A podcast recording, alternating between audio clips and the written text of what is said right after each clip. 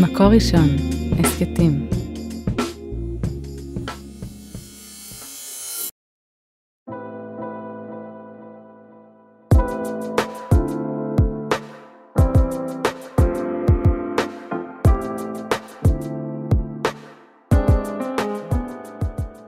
שלום לכולם, כאן שירת מלאך בפרק חדש של ההסכת עד האהבה. היום אני פה עם אחיה שוק, שלום אחיה.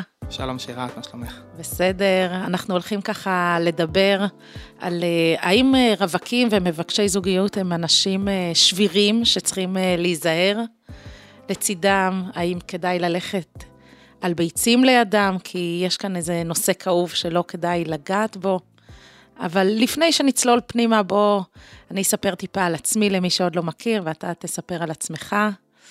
אז אני שירת, אני יועצת ומלווה מבקשי זוגיות לקשר, ומכשירה מטפלים, אנשי חינוך לליווי קשר, מנחה את הפודקאסט הזה עד אהבה, ואוהבת, אוהבת את מה שאני עושה. ומי אתה, אחיה? אה, שלום שוב לכולם. אה, אני אחיה שוק, גדלתי בגוש עציון. אה, אפשר להגיד שעד גיל אזור 25-6 הלכתי בתלם, אה, הייתי בבית ספר תורני, בישיבה תיכונית, אחר כך התגייסתי למסלול של הסדר, אה, וישר אחרי הסיום של השירות הצבאי, אז התחלתי ללמוד במכון לב לימודי חשבונאות, ותוך כדי הלימודים התחילו לקרוא כל מיני דברים מעניינים, אה, סביב גם משברים שחוויתי. הטלתי ספק בלימודים, זה מה שאני רוצה לעשות, זו התקופה שחזרתי בשאלה. הייתה פטירה של אה, קרובת משפחה מאוד מאוד יקרה ואהובה אה, בתאונת דרכים. אה, וזה הוביל אותי גם שהלימודים התארכו וגם לכך שבסופו של דבר עשיתי הסבה לעבודה סוציאלית במשך שנתיים, את זה סיימתי בהצלחה דווקא, ומאז שסיימתי את התואר אני עובד מזה שנתיים ויותר בתחום של בריאות הנפש. כן, ממש מסע חיים, גבר בן 33 שעבר כמה דברים. וככה בחרנו בינינו שנושא שמעסיק גם הורים וגם רווקים, גם מבקשי זוגיות וגם בני המשפחות שלהם, זה באמת היחס לרווקות, הפיל הזה שבחדר של אה, מפגש משפחתי, או חג, או שבת, או מעגל החיים, שבו כל המשפחה מתאספת, והפיל שבחדר זה הרווק. או הרווקה, או הגרושה, אותו אחד שאין לו את המשפחה שלו, ואיך אנחנו צריכים להתייחס אליו. אמ, אז אני חושב שיש פה באמת משהו שהוא אחריות משפחתית. אמ, גם של מי שאין לו, וגם את, ה, את האלה שיש להם. אני רוצה לספר קצת איך זה עובד במשפחה שלי. אנחנו משפחה עם אה, תשעה ילדים, אני החמישי, יש ארבעה אחים נשואים, שלושה נשואים כבר הרבה שנים. עם ילדים, ילדים ושמחה ו... כן, התחתנו בזמן, לכאורה, ועוד אח רביעי שהתחתן אה, בגיל, באזור גיל 30. מה זה בזמן? בואו נהיה... בזמן, הזמן החברתי, אני חושב שמה שלפחות מתחילים לעשות בדרך כלל זה אזור גיל 21, 2, 3. כן, שזה נושא כשלעצמו, של אה, מה זה הזמן, והאם אני צריך לעמוד בזמן. אה, אז ניסיתי, ניסיתי כמובן לעמוד בזמן, כמו, כמו שמצופה ממני וכמו שהאחים הגדולים שלי עשו. אה, אני רוצה באמת לתת דוגמה סביב טיול משפחתי שהיה בחנוכה של המשפחה שלנו, איך זה עובד אצלנו. קודם כל, אין חובה בהרבה מובנים לאף אחד לבוא, זאת אומרת עניין של מצפון, או עניין של למה אתה לא מגיע וכן מגיע, וחשבונות כמעט, כמעט ולא קיימים. שזה, אתה אומר, התרבות המשפחתית שלנו, בלי קשר לסטטוס, כן. זה ככה תרבות שיותר אה, מאפשרת מרחב ולא חייבים. לא חייבים. עכשיו, מה שיוצר, בגלל שגם כולנו אה, גרים סך הכל קרוב באזור ירושלים, שאנחנו נפגשים הרבה. לא תמיד בצורה מתוכננת, אבל אה, או אצל אח אחד חלק מהאחים, או, או סביב כל מיני אירועים קטנים שקורים. אה, וגם, ובאמת אף אחד לא חייב לבוא. עכשיו, יש מסורת משפחתית, שבחנוכה אנחנו עושים טיול של יומיים. אה, השנה היה גשמים, אז היינו צריכים להחליף את המקום ברגע האחרון, ושכרנו איזה וילה, שזה דבר שאנחנו בדרך כלל לא עושים, באזור חבל לכיש. אה, ומה שקורה בעצם, שזה ברור שדווקא האחים הגדולים עם הילדים הם האלה שבאים, כי הם צריכים להשיג את הילדים, וכרגע יש חמישה... לא נשואים? חמישה לא נשואים, אחד בדיוק התארס חמישה ימים לפני, ה... אירוע. לפני האירוע של חנוכה. ובעצם כל אחד הגיע מתי שמתאים לו, והלך מתי שמתאים לו. זאת אומרת, יש אח אחד שהגיע רק לערב, אני ועוד שני אחים הגענו טיפה באיחור והלכנו עם כולם. אה, עוד אח אחד אה, הגיע עם ארוסתו באמת, אז הוא, הוא הגיע לדעתי בהתחלה. אה, אבל קודם כל, זה, זה ברור שכל אחד מוזמן, זה ברור ש, שאפשר להגיע, אפשר לא להגיע, אבל ספציפית השנה באמת כולם הגיעו, תשעה מתשעה, כמובן שגם ההורים שלי. תשעה בנים בו. כן, תשעה בנים. זה אולי עוד נושא. אה, עכשיו מה שתפס אותי אחרי שזה הסתיים, אז אה, כזה ההתכתבות אה, די רגילה בקבוצה של המשפחה, תודה לזה ותודה למי שארגן, להורים, לחמ"ל המשפחתי, שחלק לקחו בו חלק לפני בשביל להזיז את המקום. ואני כתבתי כזה בדרך, הכי בדרך אגב מבחינתי, תודה לכולם, וגם לאחים הנשואים שלי ולהורים שהם דואגים לכל הצד החומרי, אני פשוט, בסיטואציות כאלה אני לא צריך להביא משהו, אני מביא את עצמי וזה כבר נחשב. ואז אחת מהגיסות שלי, יש לי כמה, אז זה גם לא חושף אותה, mm. כתבה לי ואמרה לי ש... זה לא מובן מאליו שככה אני מגיע. Uh, כי לכאורה יכול להיות שאני אתבאס שאני צריך לישון בסלון עם כל האחיינים, או שזה, או שאין לי כוח לכל האחיינים, או שזה טריגרי בשבילי נגיד ש, שלהם יש ולי אין. ו... ואמרתי לה שמבחינתי זה כל כך מובן מאליו, הרי אם אני מחפש בחיים שלי אהבה ואני מחפש קשרים, אז אני מחפש גם קשר זוגי, וזו שאלה גדולה מה אני עושה עם זה, אבל בינתיים יש לי את האחים שלי, יש לי את האחיינים שלי, אני רוצה, שאני, אני רוצה להיות מעורב בחיים של האחים שלי, אני רוצה להיות דוד משמעותי, יש לי אחיינים גדולים כבר, ו... וברגע שאני פשוט מגיע, כמו שאני, בלי איזה דרישות מיוחדות שיהיה לי חדר משלי, או שלא יודע מה, או שיתייחסו אליי בצורה שונה, אז אני, אני מקבל את מה שאני רוצה, ואז אני אקבל בחזרה כמו ההודעה הזאת מהגיסה, או שיש לי קשר כן. עם אחיינים שלי. אבל אני רוצה רגע להסתכל על זה מזווית אחרת. כי אני יכולה לדמיין, כן, גבר בן 33, שאומר, בסדר, אז אני לא נשוי. זה אומר שאני צריך לישון עם האחיינים שלי בני הארבע או בני העשר?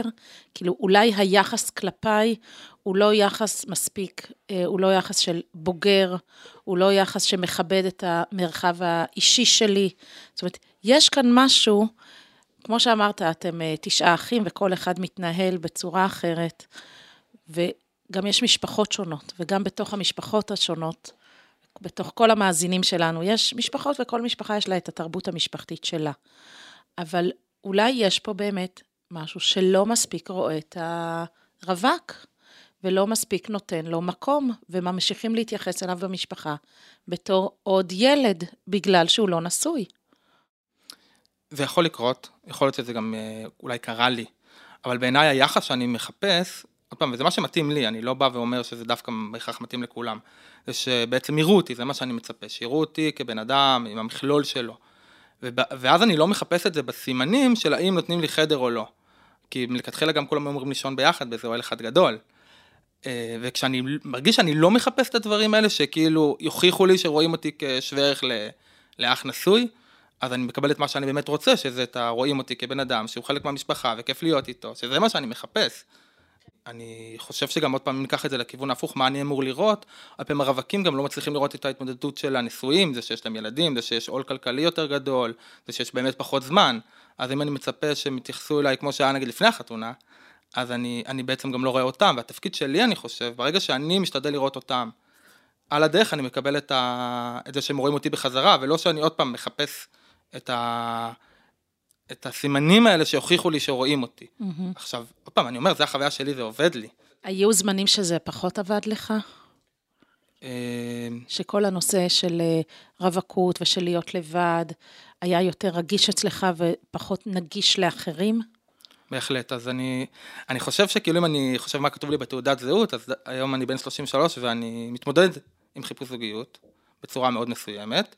כאילו מבחינת כמה זה תופס באחוזים, אבל לפני ששבע שנים זה מה שהיה רשום דבר ראשון, כאילו מבחינת החוויה שלי, אני רווק, ומי שנוגע בזה או מנסה, אז אני נורא מופעל רגשית, אני נורא מרגיש שונה מכולם. אה, זאת אומרת, אם אתה לפני שש שנים היית בחתונה של חבר, ואיזה מישהו מהקהילה או מהישיבה, או לא יודעת מאיפה, היה אומר, נו יאללה אחיה, מה קורה? זה היה מפעיל אותך?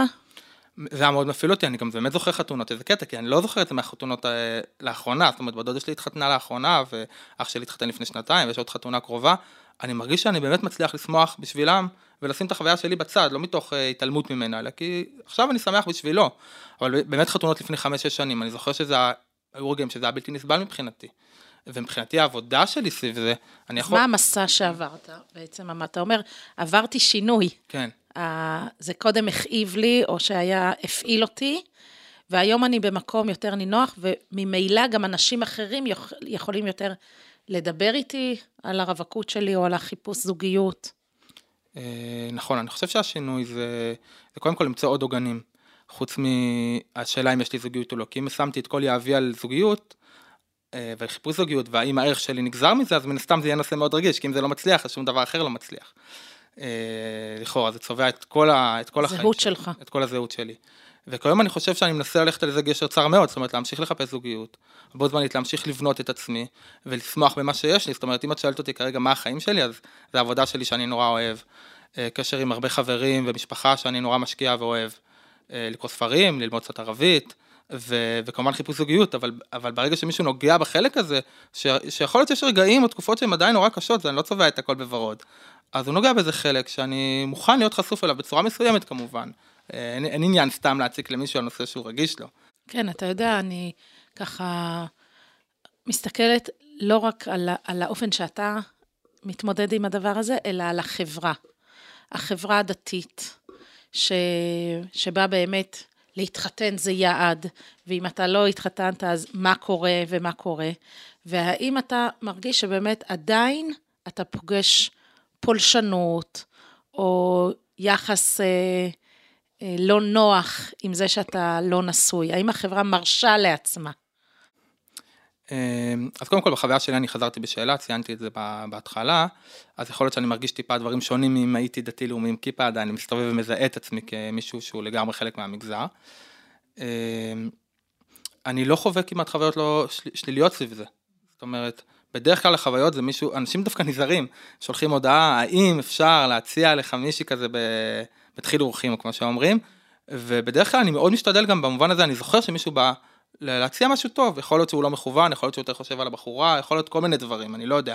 קודם כל אני אומר תודה, ואז אני מלמד את עצמי, אם מתאים לי, אני מתעניין, ואם לא מתאים לי, אני אומר לא. מכל, מכל סיבה, אני לא, אני לא חושב שאני צריך לתת דין וחשבון, אבל זה גם מפתח את היכולת שלי להגיד לא למישהו שבא ומציע לי איזה, איזה משהו שהכוונות שלו בדרך כלל הן טובות. זאת אומרת שאתה אה, פתוח לקבל הצ- הצעות מכל אחד, ואתה אומר, זה לא רק שזה סבבה לי, אני רואה בזה משהו חברתי ו... ויפה שהוא רואה אותי. לגמרי, אפילו היה, היה איזה דיון בחבר'ה שלי, יש לנו קבוצת חברים נורא טובה מאלון שבות, שם גדלתי, אה, שזה רב שבאמת לא קשור אליי בשום צורה, התקשר אליי להציע לי מישהו, הוא בחיים לא דיבר איתי. עכשיו זה כאילו במסגרת תפקידו כזה, או במסגרת דברים שחשובים לו.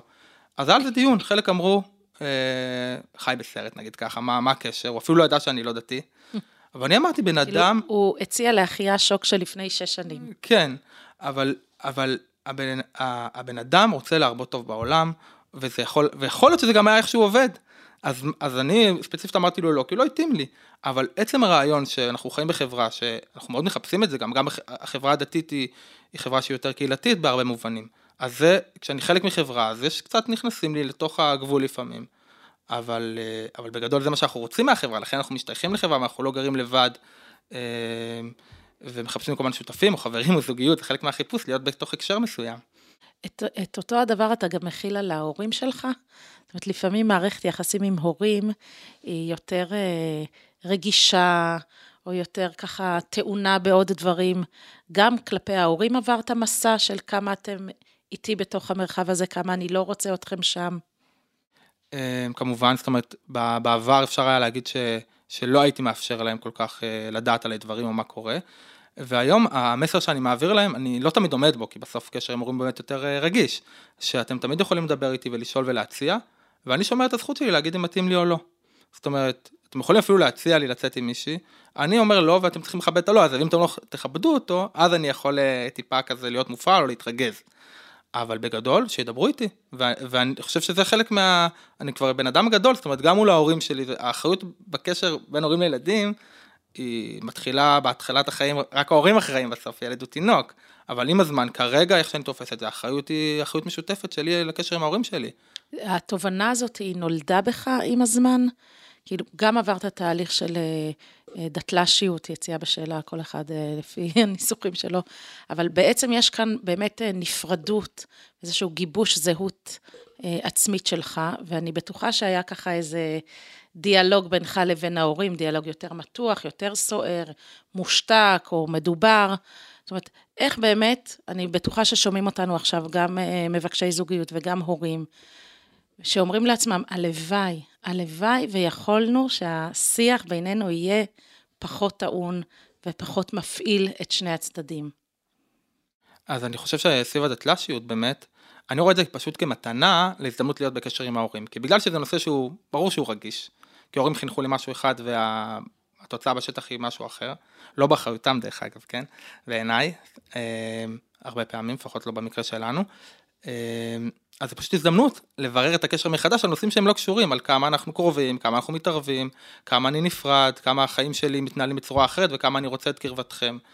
אה, במובן הזה, אני, ההורים שלי, אם אני, אני לא יכול לפנות להורים כי אני לא הורה, אבל אם אני פונה ל, ל, לאנשים בסטטוס שלי מכל, מכל סיבה, זה אחריות גם שלנו לאפשר להורים גם להיות קרובים אלינו, גם להגיד להם מה הגבולות שלנו, ולא להישאר באיזה מקום שההורים רק חוששים לשאול או לגעת כי זה ישר יתפוצץ. אה, בעיניי, בעיניי האפשרות לקשר כזאת זה ממש, פעם אני, זה ממש הגאולה, שכאילו, בשביל זה צריך את אליהו הנביא שמשיב לא אבות על בנים, ולב בנים על אבותם, אבל יש פה גם את האחריות של הבנים, גם לבנים יש איזה מקום ותהליך, אה, לאפשר להורים שלהם גם להתקרב. ואתה אומר, אני עברתי את התהליך הזה. כן, כמובן שזה לא משהו שלם, ויש לי עוד מקומות שאני מזייף, אבל סך הכל אני מרגיש שאני מאפשר להם את הקרבה, ו... זה ואני... בזכות אה, מודעות, טיפול, תהליכים שעברת. אה, אני חושב שכל התשובות נכונות. אה, בגדול, זה, זה בעיקר בזכות הבנה שאני רוצה את ההורים שלי קרובים אליי, אה, כי זה, כי אני רוצה את זה, ואז אני, אני צריך לחשוב איך לי נכון להיות איתם בקשר. עכשיו, במובן הזה, נגיד, עברתי לירושלים רק לפני ארבע שנים, גרתי בדירה מתחת להורים שלי, שלהם. קרוב קרוב. קרוב קרוב, אבל במובן הזה דווקא כשנגיד אני עושה מרחק פיזי, זה אח שלי הגדול לימד אותי, שמעליי, כשאני עושה איזה מרחק פיזי, אז אני רוצה את ה... אז אני רוצה את הקרבה להורים, אני חושב על השבתות שאני רוצה להגיע הביתה. אני, אם לא פגשתי את אבא שלי הרבה זמן, שבוע שעבר הצעתי לו שנשב בירושלים, שהוא בכל מקרה מגיע. אמ, אז אני עושה את המרחק, שזה גם, כנראה רואים אותי פחות, ואז אני, מחפ... אני מחפש את הקרבה, אני מאפשר להם את הקרבה ומציע את זה גם, זה גם אחריות שלי. בניגוד נגיד לתקופה שאני גר אצל ההורים, שילד באמת הוא קרוב בין אם עם טכנית ואין עם מהותית, ואז כל מה שהוא בעצם מבקש, כל איזה קרבה נחווית כאיזה חדירה. כן, אבל זה נשמע שאתה מאוד אקטיבי בדבר הזה של להביא את עצמי כמו שאני, ונגיש גם ברמה הרגשית של הורים, הורי ילד, וגם ברמה של הסטטוס שלי, אני רווק, אני מחפש מול, מול החברה. זאת אומרת, יש בך משהו שהוא שקוף מול העולם. אה, אז אני חושב, יש משהו שקוף בהחלט, אני גם לומד את, ה, את החלקים שאני רוצה לשמור לעצמי, זה לא, שומר, זה לא אומר שהכל שקוף, אבל אני יותר מדבר מעבר לשקיפות על אחריות, זאת אומרת, אם אני אקח את זה טיפה לעבודה שלי, אני מלווה, מלווה אנשים שיש להם התמודדות נפשית שמוכרת על ידי ביטוח לאומי. זאת אומרת, אתה, אתה עובד סוציאלי ואתה פוגש אנשים אה, מתמודדי נפש. נכון, זה כן. ככה, ככה ההגדרה הרווחת היום. אז השינוי שאני מנסה לעשות אחרי השלב של ההיכרות ושאני רואים שאנחנו יוצרים אמון אחד עם השני, זה שלב מכל העולם אשם במה שקורה לי, שלפעמים זה גם נכון, הנתוני פתיחה מאוד מאוד מאוד רעים, למקומות המסוימים שכל אחד יכול לקחת אחריות כרגע על החיים שלו. אז אני יכול להגיד ההורים שלי לא מכילים אותי וההורים שלי לא מבינים אותי או כל מיני דברים כאלה, אבל אני צריך לאפשר להם את היכולת להכיר אותי ואז להכיל את, את רוב החלקים שלי, זאת אומרת אני גם מקבל איזה מקום מסוים שאם אם ילד, לא, הוא חז... אם ילד לא שומר תורה ומצוות, אז זה כואב להורים. ואני לא רוצה לשנות את הרגש הזה. זה כואב, זה רגש שמראה על קרבה, וגם לי זה יכול להיות לא נעים. ואז עם, ה, עם החיכוך הזה אנחנו עובדים. שיש בעיקר הכלה וגם איזה מקום שנשאר לכאב נגיד. זאת אומרת, אתה אומר, אם אני מבינה נכון, אני לא רק כאדם אחיה שוק, אלא גם בזהות המקצועית שלי, אני מאמין בזה, בזה שכל אחד, גם אנשים שהם מתמודדים, הם יכולים לקחת אחריות על, על מה? על הזהות שלהם, על ההשלכות של, ה, של המצב שלהם, איך אתה מדייק את זה? אה, אני חושב שבעיקר כל אחד יכול לקחת אחריות מסוימת על הסיפור שלו, ובזה אני נכנס בתור איש מקצוע, שאני לא בא ואומר, דבר דומה לכל מי שאני מלווה, אני תמיד אצטרך להתאים את עצמי ולראות לפי הנתונים ולפי ההיכרות שלי, איפה המקומות שבן אדם יכול לקחת אחריות, ואז בעצם טראומה, כאילו שהרבה אנשים עברו טראומות בחיים שלהם, כשבן אדם נשאר במקום של הקורבן, אז הוא מקבל לכאורה הכלה או אמפתיה, או שמותר לו הכל, אבל הוא, הוא חוטף עוד פעם ועוד פעם חוויות מהמציאות, שמוכיחות לו את מה שהוא רוצה, שהוא, שפוגעים בו, שכולם לא בסדר.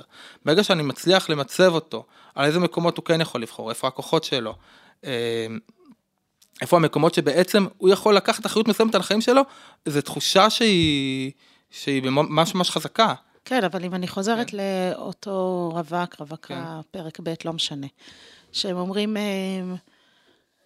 לא עשיתי שום דבר, זה לא, זה לא אשמתי שאני לא נשוי, ואנשים מתבוננים עליי, ככל שאני אהיה יותר חשוף, אולי אנשים ירחמו עליי, אולי אנשים יגידו שאני מסכן, אם אני אה, לפני חג או לפני אה, חופשה משפחתית, ככה אתלבט אם להגיע, אז מיד זה יציף מסביב, כאילו, וואי, באמת, אה, חגים לרווקים, זה ממש ממש קשה. ואני גם שומעת אה, אה, בקליניקה וגם בכמה פרקים פה בפודקאסט, אנחנו שומעים את הקול של הרווקים שאומרים, אנחנו לא מסכנים. אנחנו לא, אל תסתכלו עלינו כמסכנים, אבל יכול להיות שככל שאני יותר חשוף, אז באמת אני מזמין לעצמי יותר רחמים. אני לא חושב שככה זה עובד בדרך כלל. זאת אומרת, בן אדם עוד פעם לא צריך להיות חשוף. אני חושב שזה, אם אתה לא רוצה שיסתכלו עליך כמסכן, אז באמת אל תעשה מזה עניין. כאילו, השאלה, אם אתה, אם זה עניין, ההתמודדות שלך, אז, ואי אפשר לגעת בה, אז אתה, עוד פעם, אתה מגדיר את עצמך כרווק שלא יכול להגיע לחגים. אם, אם יש איזו בחירה, נגיד, חופשית, אפשר להגיע לחגים, אפשר לא להגיע, הכל בסדר, תהיה קול עם זה, תיקח אחריות על, ה, על הבחירה שלך, אתה לא יכול לקחת אחריות מלאה אה, וזה גם לא אשמה כמובן, זה שמישהו אין לו זוגיות, אנחנו לא יודעים מאיפה זה מתגלגל. אבל האחריות זה פשוט להיות באיזה מין סוג של אה, כמה שאפשר, עוד פעם, ברוב הרגעים לפחות, להיות קול עם זה ולהגיד, לא משנה אם אני מגיע או לא מגיע, זה האחריות שלי, ואני, ואני יודע להציג את זה כלפי העולם, גם אם, לא צריך לדבר על זה. זה נורא מעניין מה שאתה אומר, כי לקראת חגים באמת, אני רואה כל מיני uh, עלוני שבת וכזה, הורים, הורים, תהיו רגישים, אל תהיו שיפוטיים, תהיו מכילים, תהיו זה, תהיו זה, תדברו מראש, תעשו תיאום ציפיות. ואתה אומר, עזבו רגע את ההורים, רווקים, חברים, קחו אחריות. אתם יכולים לנהל את איך שיתייחסו אליכם. זה לא רק של ההורים שלכם, זה גם שלכם. נכון, אז, אז עוד פעם, על חלק של ההורים, חלק של העולם, אני אף פעם לא יכול לקחת אחריות. אני יכול לקחת אחריות רק על החלק שלי, וגם, עוד פעם, בצורה חלקית, כל אחד תלוי בסיבות חיים שלו. וזה עבודה שאני משתדל לעשות עם עצמי, זה עבודה ש... כ... כבן אדם, וגם כאיש מקצוע. אמ, אני חושב שברגע שבן אדם עושה כזאת עבודה, בדרך כלל, עוד פעם, יכול להיות שיש הורים דפוקים, הם באמת חסרי טקט, והם אוהבים לדרוך על נקודות, ויש משקעי עבר. אבל... שזה גם כלפי נשואים הם יהיו כאלה. יכול להיות, כן, בסיבות אחרות, למה אין שבעה ילדים ויש רק שישה, תמיד אפשר למצוא משהו. אמ, אבל אני חושב, עוד פעם, וזה האחריות, ש... כי זה לא בא רק מ... ההתמודדות לא מתחילה מ... נגיד אם מדברים על החגים, מאלף תשרי. היא יושבת על המון שנים אולי ש... שאין קרבה ושיש אה, הליכה על ביצים. ברגע שעושים תהליך במשך כל השנה, אז אלה החגים הופכים להיות, אפשר להחליט ראש השנה אצל ההורים, ו... ו... וסוכות לא, הפוך, וזה לא משנה. אבל זה לא יכול, כל ההכנות והאזהרות לפני החגים, החגים זה רק טריגר. הזכרתי מה רציתי להגיד סביב זה, זאת אומרת, הרבה פעמים, אתן דוגמה עכשיו באמת מהחיים שלי, שאם אח מתחתן, האח שמתחתיי, אפילו שש שנים מתחתיי, זה כאילו ממש חוצפה, כאילו, אז, אז כאילו זה מפעיל אצלי רגע מה המקום שלי, אבל כשאני קולט שזה רק טריגר, זאת אומרת ההתמודדות שלי עם החיים לא קשורה לשאלה אם הוא יתחתן או לא, אז אני עושה על זה עבודה, יכול להיות שזה ייקח לי לפעמים יום, לפעמים, לפעמים שבוע, יכול להיות לפעמים תקופה, שאני כאילו מקבל את הנפרדות שלי ושל האח שלי נגיד, אז אני מבסוט, אני מבסוט אוהב את החיים שלי, אבל זה לא קשור לטריגר. החגים הם רק טריגר, הם לא הדבר עצמו. אם יש קשר טוב בין הורים לילדים, אז החגים הם לא טריגר. אם אנחנו עובדים במשך שנה או כמה שנים על הקשר, על היכולת, בעצם, שזו תקופה מאוד מאוד מיוחדת בעיניי. שגם הילד הוא כבר לא ילד, הוא מבוגר, הוא יודע להתנהל בזכות עצמו, וגם, וגם שלב שההורים בריאים בנפשם וברוחם. תקופה נורא מרגשת, היא גם נורא מבלבלת, כי מה קורה, היית ילד שלי, עכשיו אתה כבר גדול. בוגר ובוגר. כן, בוגר, אבל ברגע שמצליחים אה, להגיע לתקופה הזאת של הבוגר ובוגר, ומסכימים לקבל את ה... זה שזה שני אנשים בוגרים שלא מסכימים תמיד, או שיש איזו רגישות, כי תמיד תהיה, כי בסוף זה קשר נורא, נורא כן. קרוב. זה, זה ככה מעורר בי את זה שבאמת מערכת יחסים זה תהליך. שתהליך שהוא לא נולד באלף תשרי והוא לא מסתיים בשמחת תורה. כאילו בסוף אתה אומר זה תולדה של כל מה שהיה לאורך כל השנה. וגם זה נותן איזה אה, מקום לאופטימיות, כי גם אם היו לנו חגים ממש ממש לא נוחים ולא הלך, יש לנו את כל השנה ואת כל החיים ל- להת- להתפתח ולהשתכלל בתוך מערכת היחסים הזאת.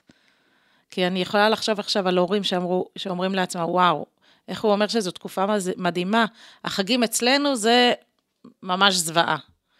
אבל יש משהו מאוד אופטימי באופן שאתה מביא את זה. כן, אני חושב שגם באמת צריך לשקול את, ה, את התקופות של החגים, וזה אני אומר לצד המשפחות הגדולות וגם ההורים. יכול להיות שלא מתאים לארח בחגים דווקא. יכול להיות שדווקא, למרות שזו התקופה של מבחינה חברתית, אז בליל הסדר זה חייבים להיות עם המשפחה. יכול להיות שבליל הסדר לכל אח גדול או רווק, דווקא לרווק ילך לסיני, והאח עם החמישה ילדים יישאר בביתו, ודווקא תעשו את זה בשבת אחרת. כאילו אם אנחנו, אם אנחנו נתקעים על החגים, יצירתי. כן, אז אנחנו גם הופכים להיות קורבנות, החגים זה תקופה קשה, ליל הסדר זה, זה מאוד טריגרי. מי קבע? אם אנחנו מסכימים באמת לשחרר את, ה, את מה אנחנו מצפים אחד מהשני, אז אנחנו יכולים לזכות בחגים. אני השנה, זו פעם ראשונה ש... אני השנה לא הייתי בחגים בארץ, וזו פעם ראשונה שכל תקופת החגים, ואז כולם אמרו לי, טוב, ברחת מהבית. אז אמרתי, אני פה, הייתי בנפאל, אני פה למרות שרציתי להיות אצל ההורים שלי, זה לא כי ברחתי. כן, כי רציתי לחוות עוד משהו אחר, וזה באמת התקופה של החגים, זו הזדמנות מבחינת החופש, אבל כן. אתה יודע, כשאנחנו מדברים על מערכות יחסים, אני מיד חושבת גם על, ה, על מערכות יחסים זוגיות, שבהתחלה תמיד, כשמניעים קשר זוגי, אז כל אחד מנסה ליחצן את הגרסה הכי מוצלחת של עצמו. ויש משהו ב, בלהביא את עצמי כמו שאני, ו, ולהגיד, הנושאים כל נושא אנחנו יכולים לדבר עליו. אני חשוף גם בתוך מערכת יחסים שהיא עוד לא יציבה והיא עוד לא התבססה. התנועה הפנימית הזאת, שאני חי עם עצמי טוב, אז אני יכול להביא גם את כל החלקים האלה לתוך קשר, גם אם הוא בוסרי. בעיניי זאת יכולה להיות ממש בשורה לדייטים ראשונים. נכון, אני חושב שזה גם משהו באמת מאוד מאוד עדין, זאת אומרת, כי יש איזה גם לפעמים פנטזיה ש, שבן זוג, בת זוג, תציל אותך מעצמך, ואז אתה שופך עליה את כל הקשיים שלך, שבעיניי זה לא להיות בקשר זוגי וזה לא עבודה. עבודה היא כל הזמן להיות בסך הכל אהבה והערכה עצמית עד כמה שניתן, אה, ויכול להיות שיש גם מקומות קשים שאני לא מעז לגעת בהם עדיין, וזה בסדר. ו- ועם, ועם זה לגשת לתוך זוגיות, זאת אומרת, זה, אני אומר, זה חבל דק בין ה...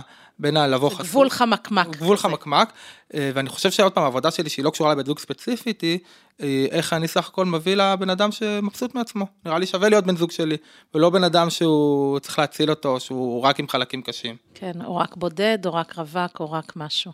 כן. אתה יודע, לסיום אני ככה רוצה לשאול אותך, איך אתה מתבונן על ההורים שלך, מה הם הביאו לתוך מערכת היחסים, שבאמת אפשרה לך את המרחב הזה שהבאת לכאן?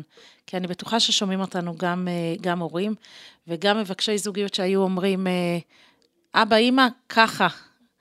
אז מה יש בהורים ובמערכת היחסים ביניכם, שככה אפשרה לך להיות בקרבה וריחוק לכאן ולכאן? אה, אני חושב ששני ההורים שלי, כל אחד בדרכו, הם, אה, הם אנשים שבגיל שלהם מוכנים לעשות עבודה פנימית. זאת אומרת, לשחרר, עוד פעם, לשחרר את הפנטזיה, איך הילדים שלי אמורים להיות. אה, אמורים להיות דתיים ו- ולהקים משפחות בגיל מסוים, שזה נגיד שני דברים, אה, ו- ולהסכים להיות במגע איתי ועם אחים שלי, כמו שאנחנו. זה לא תמיד קל, זה היה תהליך באמת של, אה, של כמה שנים, אבל כיום אני חושב שהם פשוט רוצים, כמו, יש לנו איזה אינטרס משותף, אנחנו רוצים את, קרב, את הקרבה אחד של השני.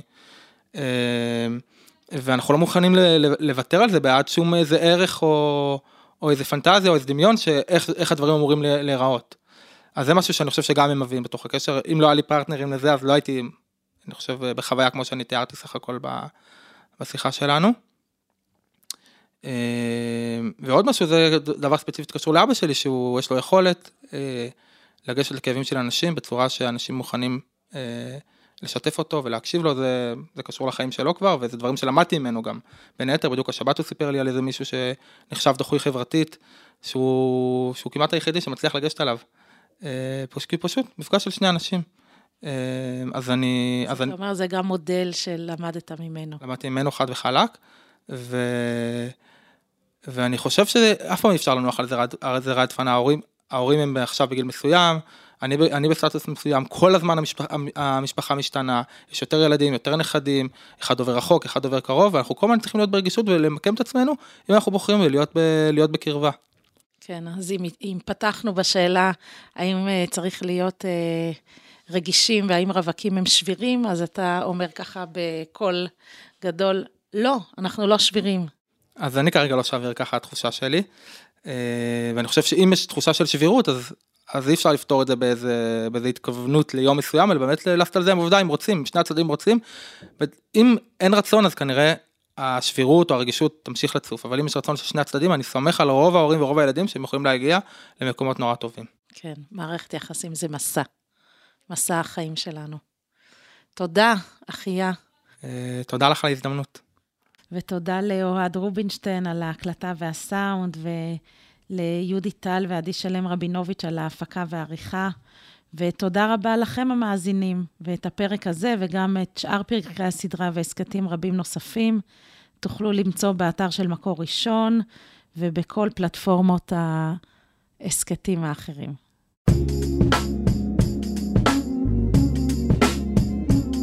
מקור ראשון, הסכתים.